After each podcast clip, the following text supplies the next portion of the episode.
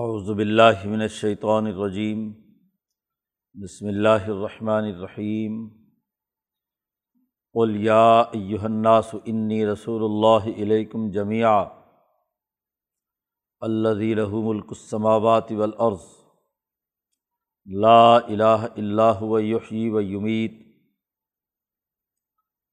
فآمنوا باللہ ورسولہ النبی الامی الذي يؤمن باللہ و کلیماتہ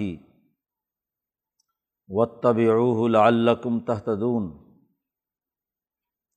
ومن قومی موسیٰ امت یہدون بالحق وبه یعدلون وقطعناهم اثنتي عشرة اسباطا امما واوحینا الى موسیٰ اذ استسقاه قومه ان اضرب بعصاك الحجر.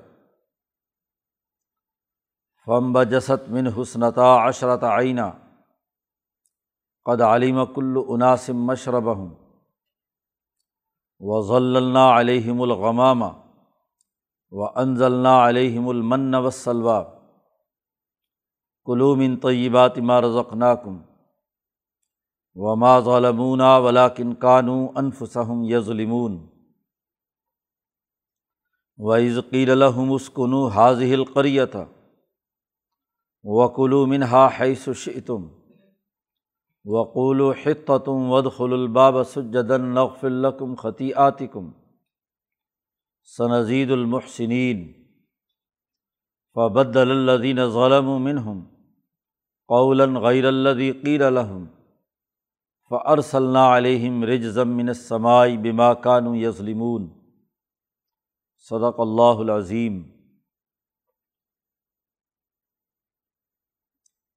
پیچھے موسیٰ علیہ السلام کے واقعے کے ضمن میں یہ بات واضح کی گئی تھی کہ جو دعا دنیا اور آخرت میں اعلیٰ درجے میں کامیابی کی موسیٰ علیہ السلام نے مانگی کہ وقت النا فی حاض الحیات دنیا اس دنیا کی زندگی میں ہمارے لیے حسنہ لکھ دیجیے تو اللہ پاک نے فرمایا کہ یہ تو ایک ایسی قوم کے لیے ہوگا جو نبی امی پر، نبی اکرم صلی اللہ علیہ وسلم پر ایمان لانے والی ہوگی۔ تو امت محمدیہ کے بنیادی امور پچھلے رقوع کے آخر میں بیان کیے گئے تھے۔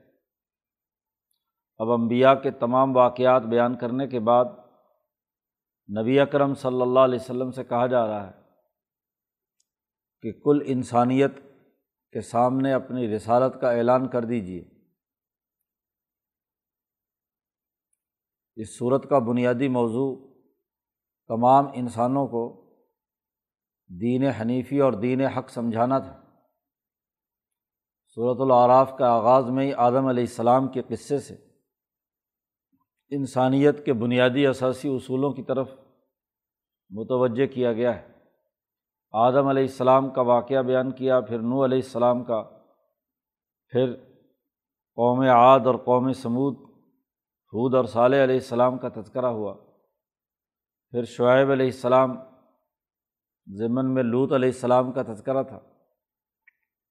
پھر موسا علیہ السلام کا تفصیلی قصہ چل رہا ہے، اس کے اکثر اجزاء پیچھے بیان ہو چکے۔ یہاں نبی اکرم صلی اللہ علیہ وسلم سے کہا جا رہا ہے کہ آپ اعلان کر دیجیے یا یوہناس اے لوگو، کل انسانیت کو مخاطب کر کے آپ اس بات کا اعلان کر دیجیے کہ انی رسول اللہ علیکم جمیعہ کہ میں اللہ کا رسول ہوں، تم تمام انسانیت کے طرف۔ مسلمان ہوں، یہودی ہوں صابین ہوں، آپ صلی اللہ علیہ وسلم کی آمد اور بیست کل انسانیت کی طرف۔ ہے تو اس آیت میں اس بات کا اعلان کر دیا کہ تمام انسانوں کی طرف حضور کی بیست ہوئی ہے۔ خود نبی اکرم صلی اللہ علیہ وسلم نے بھی فرما دیا کہ بعث تو الناسی کا فتن کہ میں تمام انسانیت کی طرف مبوس کیا گیا ہوں۔ اس اللہ کا رسول ہوں اللہ لہو ملک السماوات والارض۔ وہ خدا جو آسمان اور زمین کی ملکیت اسی کی ہے۔ اسی کی حکمرانی ہے پوری کائنات پر، آسمان پر بھی اور زمین پر بھی۔ لا الہ الا ہوا۔ اس کے علاوہ اور کوئی خدا نہیں۔ یحیی و یمیت۔ وہی زندہ کرتا ہے اور وہی مارتا ہے۔ موت و حیات اسی کے قبضے میں ہے۔ پوری کائنات کا نظام اس کے کنٹرول میں ہے۔ جب یہ بات واضح ہو گئی کہ اللہ کی حکمرانی ہے اور میں اللہ کا رسول ہوں، جیسے اللہ کی حکمرانی مطلق ہے، اس میں کسی کی حکمرانی کا کوئی عمل دخل نہیں۔ اسی طرح رسول اللہ صلی اللہ علیہ وسلم سے کہا جا رہا ہے کہ میں بھی رسول مطلق ہوں۔ آج کے بعد کسی کی رسالت جاری نہیں ہے۔ تمام لوگوں کو میری ہی رسالت کو قبول کرنا ہوگا۔ خواہ وہ یہودی ہو یا عیسائی، مسلمان ہو یا ہندو، کوئی بھی، تمام کو میری اطاعت کرنی ہوگی۔ تو مطلق خدا کا نمائندہ، مطلق رسول ہے۔ اس لیے جو بنیادی پیغام ہے پوری انسانیت کے نام فعامن بلّہ اللہ پر ایمان لاؤ۔ حکم ہے، امر ہے۔ تمام انسانیت کو مخاطب کر کے پہلے رسول اللہ صلی اللہ علیہ وسلم نے اپنی مطلق رسالت کا اعلان کیا ہے اور تمام انسانیت کی طرف۔ پھر تمام انسانوں سے کہا ہے آمین و بلّہ اللہ پر ایمان لاؤ۔ و رسول ہی اور اللہ کے رسول، جو النبی الامی، جو امی نبی ہیں۔ ام القرا کے رہنے والے حضرت محمد مصطفیٰ صلی اللہ علیہ وسلم ہیں۔ وہ رسول اور وہ نبی اللہ یؤمن و بلّہ و کلیمات ہی جو اللہ پر ایمان لائے ہیں۔ اللہ اول المؤمنین، پیچھے کہا گیا۔ پیچھے یہ بات کہی گئی تھی کہ میں سب سے پہلے ایمان لانے والا ہوں۔ تو وہ نبی امی وہ ہیں، اللہ کے رسول وہ ہیں جو اللہ پر ایمان لائے ہیں۔ اور نہ صرف اللہ پر، وہ کلیمات ہی، اور اس کے تمام کلیمات پر۔ خواہ وہ تورات کی صورت میں ہوں یا انجیل کی، یا کتاب مقدس قرآن حکیم کی شکل میں۔ اللہ پر ایمان کا مطلب اس کے کلام پر ایمان لانا ہے۔ اس کے احکامات پر عمل درآمد کرنا ہے۔ کوئی محض اللہ پر ایمان کا دعوے دار ہو لیکن اس کے احکامات کو تسلیم نہیں کرتا، اس کے کلام کو نہیں مانتا، اس کے حکم کو تسلیم نہیں کرتا، تو گویا کہ وہ ایمان والا نہیں ہے۔ نبی امی نہ صرف اللہ یؤمن و بلّہ اللہ پر ایمان لانے والے ہیں۔ بلکہ وہ کلیمات ہی اور اس کے تمام کلاموں پر، تمام احکامات پر بھی ایمان رکھتے ہیں۔ اس لیے لوگو آمین و بلّہ تم اللہ اور اس کے رسول پر ایمان لاؤ۔ پہلا حکم۔ دوسرا حکم دیا و طب اس نبی کی اتباع کرو۔ جو وہ کام کریں، وہ کرو۔ اور جس سے وہ روک دیں اس سے رک جاؤ۔ ماتاکم الرسول فخو و مانحاکم عنہ فنت ہو جس چیز کے کرنے کا حکم دیں، اسے مضبوطی سے پکڑ لو اور جس چیز سے روک دیں، اس سے رک جاؤ۔ اگر تم یہ کام کرو گے، اللہ اور اس کے رسول پر ایمان لاؤ گے، تو لال لقم تحتدون تاکہ تم ہدایت یافتہ ہو راستہ تمہارے سامنے واضح ہو جائے۔ تمہیں پتہ چل جائے کہ منزل مقصود تک پہنچنے کا راستہ کیا ہے اور نہ صرف راستہ، بلکہ اس منزل مقصود تک پہنچنے کے لیے، وہاں تک جانے کے لیے کیا طریقۂ کار اختیار کرنا ہے؟ نبی کے پیچھے چل کر اس کی اطاعت اور اس کی اتباع کرتے ہوئے ضرور منظر مقصود تک پہنچ جاؤ گے۔ تو اس آیت مبارکہ میں ایک بنیادی پیغام تمام انبیاء کی جد وجہد کے خلاصے کے طور پر بیان کیا گیا۔ یہ اللہ اور اس کے رسول پر ایمان اور اس کی اتباع کا ایک اور نمونہ آگے بیان کیا جا رہا ہے موسا علیہ السلام کی قوم کے تناظر میں۔ قرآن حکیم نے کہا، ومن قومی موسا امت یہدون بالحق و بھی یا دلون موسا کی قوم میں بھی ایک ایسی امت اور جماعت رہی ہے کہ جو حق کی راستے پر چلنے والی، بلکہ اسے بتانے والی تھی۔ حق کا راستہ بتلانے والی جماعت تھی اور وہ عدل و انصاف قائم کرنے والی تھی۔ وہ بھی ہی یا دلون اسی حق کے مطابق ہی وہ عدل و انصاف کا نظام قائم کیے ہوئے تھی مفسرین نے یہاں یہودیوں کے بارہ قبیلوں میں سے ایک قبیلے کا تذکرہ حضور اقدس صلی اللہ علیہ وسلم کی معراج کی رات کے واقعے سے بیان کیا ہے کہ جب جبرائیل علیہ السلام حضور اقدس صلی اللہ علیہ وسلم کو لے کر بیت المقدس کی طرف جا رہے تھے۔ تو راستے میں ایک ایسی قوم ایک بسی بستی سے گزرے کہ جہاں تمام لوگوں کے مکانات ایک جیسے تھے۔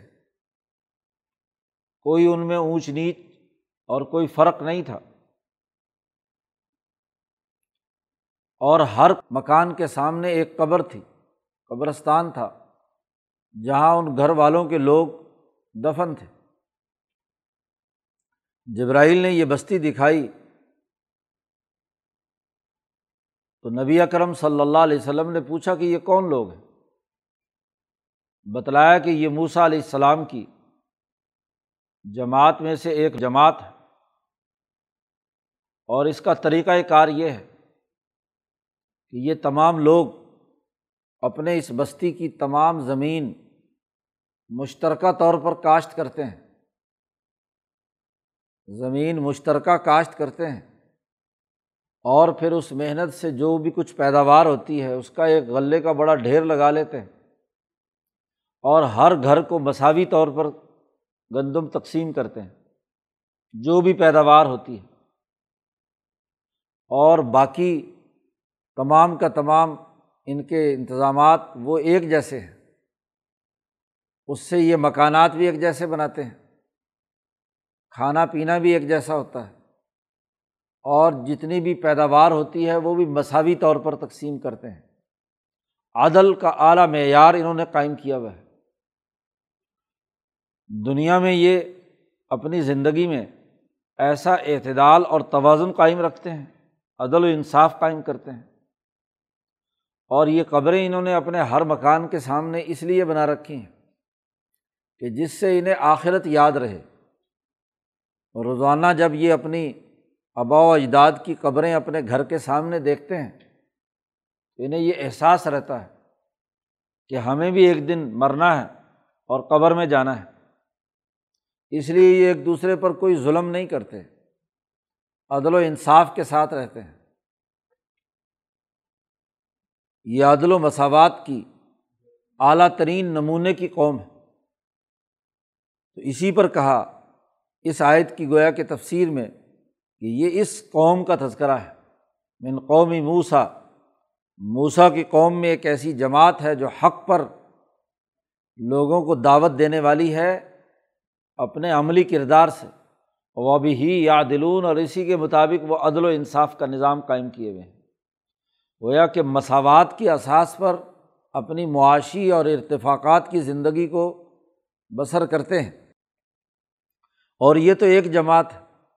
وقت عناہم صنعتی عشرت اسباتاً امما ہم نے موسا علیہ السلام کی قوم کے جتنے ان کے اوپر کے دادے پردادے تھے، اس کے حساب سے ہم نے بارہ جماعتیں بنا دیں۔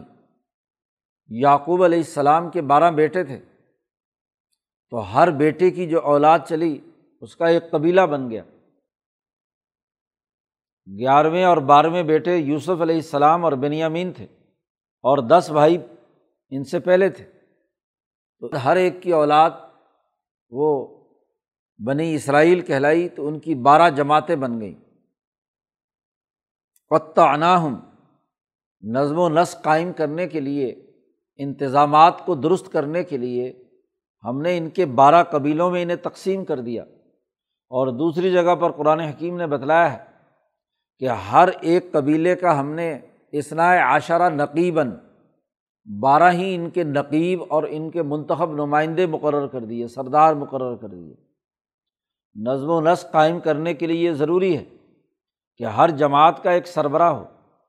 جو ذیلی جماعتیں ہیں، ان کی بھی آگے تقسیم ہو، ان کا بھی ایک کمانڈر ہو، ان کا بھی ایک منتظم ہو، ان کا بھی ایک نمائندہ ہو۔ تو بارہ نقیب اور بارہ قبیلے تو بارہ جماعتیں ہم نے موسا علیہ السلام کے زمانے میں ان کی تقسیم کر دی تھی۔ اس لیے ان کے درمیان جو بھی وسائل، زمین، مکان، شہر، وہ بارہ میں تقسیم ہوتے تھے۔ بارہ مہینے ہیں۔ ہاں جی۔ اور بارہ ہی یہ قبیلے تھے۔ اور بارہ ہی طرح سے جو بھی چیزیں آتی وہ تقسیم کر دی۔ تو عدل و انصاف کا ایک نظام ہم نے شروع سے قائم کیا تھا۔ آج تو ایک قوم ہے جو نبی اکرم صلی اللہ علیہ وسلم نے دیکھی معراج کی رات، لیکن اس سے پہلے موسا علیہ السلام نے جو ان کا انتظامی نظم و نسق قائم کیا تھا، حکومتی ڈسپلن قائم کیا تھا، تو اس میں ان کو بارہ قبیلوں میں تقسیم کر کے ہر ایک کا نظم و نسق قائم کر دیا تھا۔ واحینہ الا موسا ہم نے وہی کی تھی موسا علیہ السلام کی طرف، کہ عزتقاہ قوم ہو جب اس کی قوم نے پانی مانگا تھا موسا علیہ السلام سے کہ ہمیں اپنی پیاس بجھانے، اپنے نہانے، دھونے وغیرہ کے لیے پانی چاہیے۔ وادی تی میں جب یہ لوگ تھے، وہاں پانی کی ضرورت تھی جنگل میں۔ اس کے بغیر ان کا نظم و نسق یا انتظامی معاملات درست نہیں ہو سکتے تھے۔ اب اگر ایک ہی چشمہ ہوتا تو ان بارہ قبیلوں کی لڑائیاں ہوتی آپس میں۔ اللہ پاک کہتے ہیں، ہم نے موسا سے کہا تھا انضرب بیاساک الحجر، آپ اپنی لاٹھی پتھر پر ماریے۔ جیسے ہی ایک پتھر پر آپ لاٹھی ماریں گے، تو اس سے بارہ چشمے پھوٹیں گے۔ فم بجست من ہو تو اس سے پھوٹ نکلے اس نتا عشرہ تعین بارہ چشمے اس سے پھوٹ گئے۔ بارہ چشمے پھوٹے۔ تو ہر ایک قبیلے نے اپنا اپنا چشمہ پہچان لیا۔ اللہ نے کوئی ایسی خاص علامت یا ان کے مزاج کے مطابق اس پانی کی تقسیم کی کہ قد علیم کل عناسم مشرب ہوں ہر ایک جماعت نے اپنا مشرب پانی پینے کی جگہ گھاٹ پانی کے استعمال کرنے کا مقام وہ انہوں نے پہچان لیا۔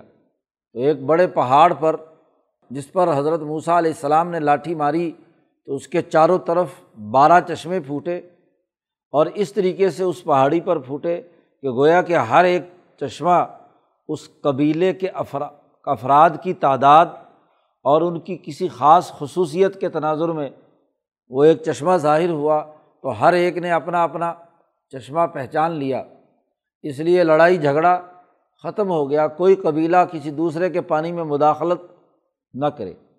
انتظامی امور کے لیے یہ ضروری ہے کہ تقسیم کار عدل و مساوات کی بنیاد پر ہونی چاہیے۔ تو وہ بھی ہی یادلون، عدل و انصاف کا جو نظم و نسق قائم کیا گیا تھا، اب پانی بڑی بنیادی اور پہلی ضرورت ہے۔ اس کے بغیر انسان زندہ نہیں رہتا۔ تو اس کا نظم و نسق ہم نے عدل و انصاف سے بارہ پر تقسیم کر کے کیا۔ یہی نہیں بلکہ ان کا انتظام یہ بھی کیا کہ وضل اللہ علیہم الغمامہ ہم نے ان کے اوپر بادلوں کا سایہ کیا۔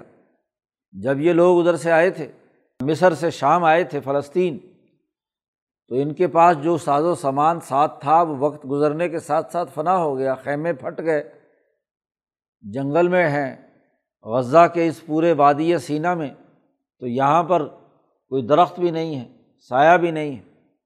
تو اللہ فرماتے ہیں کہ ہم نے ان پر بادلوں کا سایہ کیا۔ وہ انضل علیہم المن و سلوا پانی کی تقسیم منصفانہ کرنے کے بعد کھانے پینے کا انتظام ہم نے کیا۔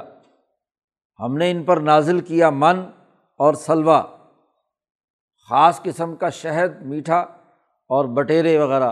اس طرح کی چیزیں ہم نے ان کو دیں۔ اعلیٰ درجے کی غذا ان کے لیے مہیا کی۔ اور اس کی تقسیم بھی عدل و انصاف کے مطابق، نظم و نسق کے ساتھ تھی۔ کلوم ان تو یہ بات امار ہم نے کہا تھا کہ یہ ہمارا رزق جو ہم نے تمہیں دیا ہے، یہ پاکیزہ رزق ہے، اس میں سے کھاؤ۔ کھانے کی اجازت تھی۔ پانی بھی پینے کی اجازت تھی۔ من و سلوا بھی کھانے کی اجازت تھی۔ ذخیرہ اندوزی کی اجازت نہیں تھی۔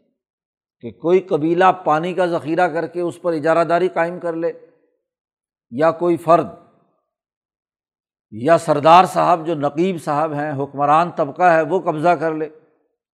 ایسے ہی من و سلوا کہ وہ بٹیرے ان کے بالکل قریب آ کر بیٹھ جاتے، بندہ پکڑتا اور بھونتا اور کھا لیتا۔ اسی طرح شہد چاروں طرف ٹپکتا تو وہ من وہ بھی استعمال کر لیتے سکنجبین کی طرح کا میٹھا شہد۔ ذخیرے کی اجازت نہیں تھی۔ تو ہم نے کہا، کھاؤ تم۔ عدل و مساوات کا تقاضا یہ ہے کہ آدمی اپنی ضرورت کے مطابق کھائے، بس۔ ذخیرہ اندوزی یہ جرم ہے۔ قرآن کہتا ہے بما ظلمونہ ہم نے ان پر ظلم نہیں کیا۔ ولاکن کانو انفسم یظلمون یہ لوگ خود ظلم کرنے والے تھے۔ کہ ہدایات کی خلاف ورزی کی۔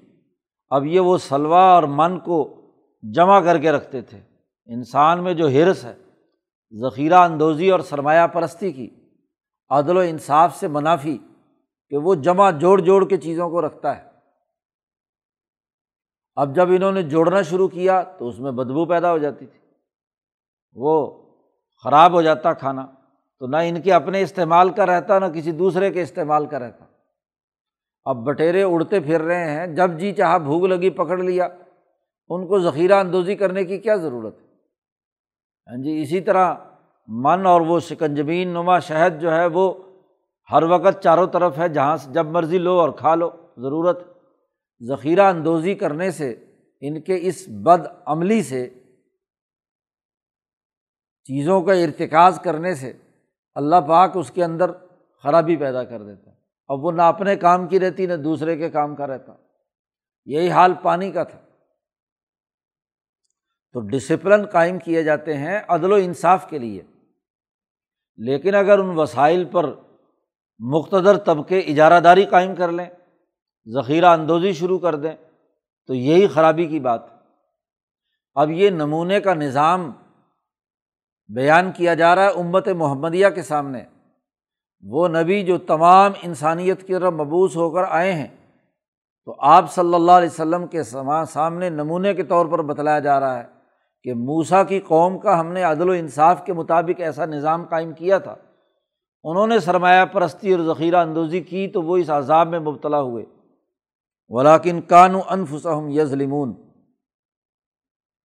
اسی طرح جب ان کو پہلے ایک شہر میں داخلے کا موقع ملا فلسطین اور یروشلم میں داخلے سے پہلے وعیدقیل الحمسکن حاضی القریہ جب ان سے کہا گیا کہ یہ بستی اس میں داخل ہو، پہلا شہر فتح ہوا، تو اس بستی میں داخل ہو وکلو منہا حیث شی تم اور یہاں سے جو کچھ کھانا چاہتے ہو وہ کھاؤ پیو۔ کھانے کی اجازت۔ ہے اور وقولو تیسری بات، پہلے کہا یہاں رہائش اختیار کرو، بستی شہر میں۔ جنگلوں میں اتنے عرصے سے رہ رہے ہو۔ اب بستی میں، یہاں جو بنے ہوئے مکانات ہیں، ان میں قیام کرو۔ اور یہاں سے جو چیز بھی موجود ہو، اسے کھاؤ۔ وقول و حتن اور اللہ سے معافی مانگو کہ اے اللہ، ہمیں معاف کر دے۔ جو لغزش اور کوتاہی جنگل کے زمانے میں ذخیرہ اندوزی اور سرمایہ پرستی کی ہو چکی ہے، اسے معاف کر دے۔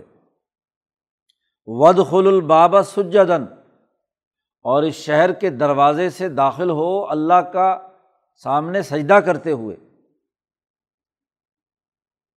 چار باتیں کہیں اس کنو رہائش اختیار کرو۔ و کلو اس میں سے جہاں سے جو کھا، چاہتے ہو کھا لو۔ اور تیسری بات یہ ہے کہ مغفرت طلب کرو اللہ سے۔ اور جب آپ اس دروازے میں داخل ہو تو اللہ کا شکر ادا کرنے کے لیے شکرانے کے دو نفل پڑھو کہ اس نے جنگل کی زندگی سے جہاں آدمی رہتا رہتا اگتا جاتا ہے، ایک شہر میں ہمیں لا بسایا تو اس شکرانے کے نفل ادا کرو۔ تو نغ فر لکم خطی آتی کم پہلے جو تم گناہ جرائم کر چکے ہو، غلطیاں کر چکے ہو، تو اس کو ہم معاف کر دیں گے۔ اور اگر اس شہر کو تم نے صحیح نظم و نسق کے ساتھ چلا لیا، عدل و مساوات کے مطابق، اور جو تمہیں چار باتیں کہی گئی ہیں اس کے مطابق، تو سنزید المحسنین، تو ہم مزید شہر تمہیں فتح کر کے دیں گے۔ حضرت شاہ عبد القادر دہلوی رحمۃ اللہ علیہ نے یہاں حاشیے میں اسی حقیقت کی نشاندہی کی ہے۔ عام مفسرین کے برعکس عام مفسرین عیسیٰ نزید المحسرین کا مطلب بیان کرتے ہیں کہ ہم تمہیں زیادہ اجر و ثواب دیں گے آخرت میں۔ لیکن شاہ عبد القادر دہلوی رحمۃ اللہ علیہ نے یہاں اپنے سیاسی ذوق اور مزاج کے مطابق جو ولی اللہ جماعت کی خصوصیت ہے، انہوں نے فرمایا کہ تم اس ملک کا نظم و نسق صحیح طریقے سے چلاؤ گے تو تمہیں ہم زیادہ بڑے ملکوں اور زیادہ بڑے شہروں پر قبضہ دلائیں گے۔ پہلے نمونے کا معیار یہاں تو قائم کرو اس بستی میں۔ تو اس میں پھر مزید اضافہ کریں گے محسنوں کے لیے جو صفت احسان کے حامل ہیں، جو اس بستی کو عدل و انصاف کے مطابق اس کا نظم و نسق چلائیں گے، تو پھر ہمیں مزید اضافہ کر دیں گے۔ لیکن یہ ایسے بے وقوف اور احمق اور اپنے اوپر ظلم کرنے والے تھے، یہودی ہاں جی وہ جو غلامی کی عادات پڑی ہوئی تھیں۔ تو فبد الزین ظلم و منہم قول غیر الدی قیر الحم ان سے جو بات کہی گئی تھی وہ ساری کی ساری بدل دی ان ظالموں نے۔ ان میں سے جو ظالمین تھے انہوں نے بدل دی۔ ایک تو وہاں شہر میں داخل ہوئے تو سجدہ شکر ادا نہیں کیا، بلکہ الٹا گردن جھکانے کے بجائے چوتڑوں کے بل داخل ہو رہے ہیں۔ پہلے ٹانگیں اندر داخل کرتے ہیں اور سر تکبر کے طور پر کھڑے ہیں۔ اللہ نے کہا تھا کہ سجدہ کرتے ہوئے داخل ہونا وہاں، عجز و انکساری کے ساتھ، اور داخل ہو رہے ہیں تکبر اور اکڑ کر۔ گردن پیچھے ہٹا کر تو پاؤں پہلے اندر جائیں گے نا۔ تو ایک حرکت یہ کی، دوسرا اندر جا کر بجائے معافی مانگنے کے حتتن کا لفظ کہنے کے، تو وہاں تبدیل کر دیا قول اللہ کا ہنتن کہ ہمیں گندم چاہیے، کھانا چاہیے۔ بھائی وہ تو اللہ میاں پہلے کہہ چکے ہیں، کلو من ہا حیث تم جی من و سلوا کھا کھا کر تنگ آئے ہوئے تھے۔ گوشت جو سب سے اعلیٰ ترین اور عمدہ ترین غذا ہے انسان کی۔ اب اس کو چھوڑ کر کہتے ہیں ہمیں ہنتا تن، گندم چاہیے۔ روٹی چاہیے۔ اور پیچھے گزرا ہے کہ وہ ہاں جی دالیں چاہیے، سبزیاں چاہیے، یہ چاہیے، وہ چاہیے۔ مطالبات شروع ہو گئے۔ اعلیٰ غذا چھوڑ کر اللہ نے وہاں کہا ہے کہ کیا تم اعلیٰ غذا چھوڑ کر ادنا غذا کی طرف جا رہے ہو؟ سبزیاں، پیاز اور ہاں جی دالیں اور ان کی طرف۔ تمہاری توجہ ہے، جو گوشت، جو اعلیٰ ترین غذا ہے انسان کی، اسے چھوڑ کر۔ اعلیٰ ترین درجے کا شربت، شکنجبین چھوڑ کر تم عام پانی کی تلاش کے اندر پھر رہے ہو اور اس پر بھی اجارہ داری قائم کرنا چاہتے ہو۔ تو ظالموں نے بات ہی بدل دی تکبر اور غرور سے۔ تو قرآن کہتا فر صلی اللہ علیہم رجزم من سمائی ہم نے آسمان سے ان پر عذاب نازل کیا۔ بیما کانو یظلمون اس سبب سے جو انہوں نے ظلم کیا تھا، جو شرارت کی تھی، اللہ کے حکم کو بدلا تھا۔ پیچھے مسلمانوں سے کہا گیا تھا کہ اللہ کے کلام کی اتباع کرو گے تو ہدایت یافتہ ہوگے۔ تو یہاں بتلایا کہ جن لوگوں نے اللہ کے کلام کی اتباع نہیں کی، ان پر اللہ نے عذاب بھیجا۔ اور جیسے ہی عذاب آیا تو ستر ہزار یہودی اسی شہر کے اندر اسی وقت تعاون پھیلا، بیماری پھیلی۔ گندم کھانے سے جو بدبو ان کے جسم میں پیدا ہوئی۔ جی تو اس کے نتیجے میں ایسا کینسر اور تعاون کی بیماری پھیلی کہ ایک دن میں ستر ہزار یہودی بڑھ گئے۔ تو اللہ کی طرف سے یہ عذاب آیا اللہ کے کلیمات کو نہ ماننے، براہ راست اللہ کے کلام کو، اور اس کے انعام کا شکر نہ ادا کرنے کے نتیجے میں۔ تو جو ظلم کا نظام بناتے ہیں، بستیوں میں اور عدل کا نظام نہیں قائم کرتے، ان کے لیے ہم سزا دیتے ہیں۔ تو گویا کہ نبی اکرم صلی اللہ علیہ وسلم کی امت کو جو کل انسانیت کے لیے ہے، ایک قوم کی مثال دے کر بتلایا کہ کس طریقے سے یہ ان میں تو ایک جماعت تو عدل پر قائم رہی اور باقی گیارہ جماعتوں کا حال یہ تھا کہ وہ کسی نہ کسی طریقے سے اس عدل و انصاف کے سسٹم کو توڑتے رہتے تھے اور اس کے نتیجے میں وہ سزا کے مستحق ہوتے رہے۔ خاص طور پر یہودا جو تھا، چونکہ بڑا بیٹا وہ تھا، تو باقی جو دس گیارہ بیٹوں کی اولاد تھی، وہ اسی کے پیچھے چلتی تھی۔ جی وہ اسی کی اتباع کرتی تھی، وہیں سے یہ یہودی مشہور ہو گئے۔ ورنہ تو الگ الگ قبیلے کا اپنے اپنے باپ اور دادے کے نام سے ان کا الگ قبیلے کی شناخت تھی۔ لیکن چونکہ وہ بڑا تھا اور سارے لوگ اسی کی اتباع میں اسی طرح کے مظالم، اسی طرح کی خرابیاں، جیسے یوسف علیہ السلام کے خلاف اس نے اپنی ذہنیت کا مظاہرہ کیا تھا، کنویں میں ڈالنے، سزا دینے اور حسد کے مارے ان کو وہاں سے نکالنے۔ تو گو وہ یوسف علیہ السلام کے حکمران بننے کے بعد بظاہر اس نے سرنڈر کر دیا تھا، ایمان لے آیا تھا یعقوب علیہ السلام اور یوسف پر، لیکن آگے ضروریت کے اندر وہ خرابی موجود رہی۔ ہر جگہ پر اس طرح کی خرابیاں پیدا کیں، وہیں سے یہ یہودیت کی نسل جو ہے، یہ بگڑتی چلی گئی۔ قرآن حکیم نے یہ ایک قوم کا معیاری تذکرہ کر کے کہ ایک قوم تو موسا کی ہدایت یافتہ اور عدل و انصاف پر تھی، اور باقی جتنی بھی تھیں، ان تمام نے ہمیشہ ڈسپلن کی خلاف ورزی کی، نظم و نسق توڑا۔ ظلم اور زیادتی کی تو اللہ نے ان کو سزا دی۔ انہیں کی سزاؤں اور انہیں کی خرابیوں کا ایک اور تذکرہ اگلے رقوع میں ہے۔ اس پر بھی اللہ نے انہیں سزا دی۔ اللہ تعالیٰ قرآن حکیم کو سمجھنے اور اس پر عمل کرنے کی توفیق عطا فرمائے۔ اللہ